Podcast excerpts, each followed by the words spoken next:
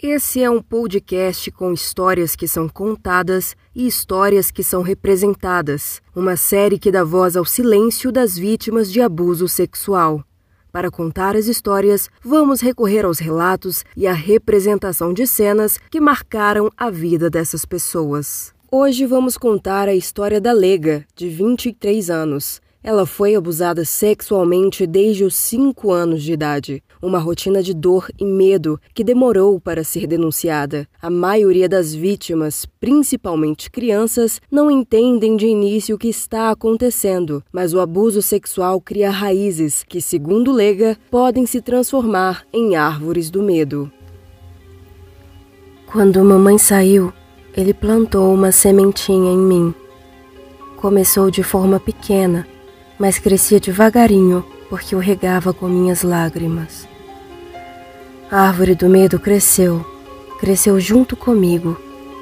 Um dia eu resolvi cortar a árvore, mas ela estava tão grande que eu nem sabia por onde começar. Acabei cortando os pulsos, mas era só o meu sangue que jorrava. A árvore continuava feliz. Mais uma vez tinha sido regada. Uma médica apareceu e resolveu tudo. Curou meu braço e podou a árvore do medo.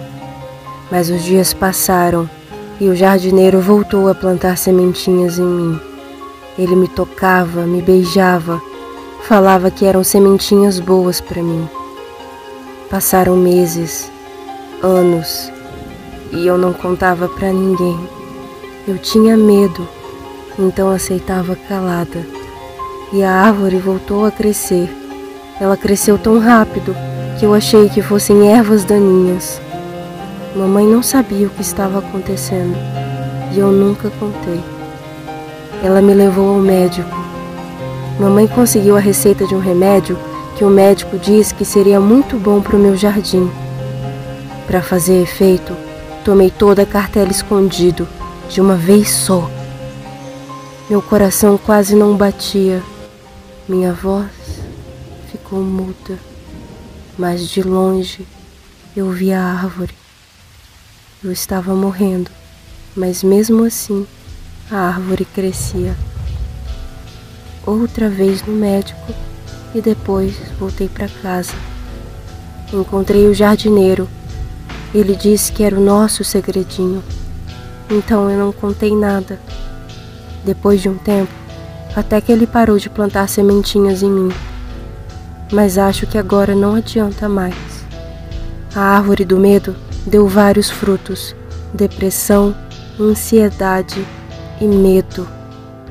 Até quando vou aguentar morar nesse jardim?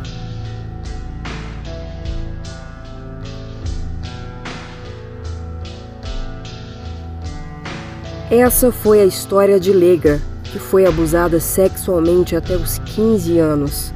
Apaixonada por literatura, ela resolveu contar a sua história em forma de prosa poética.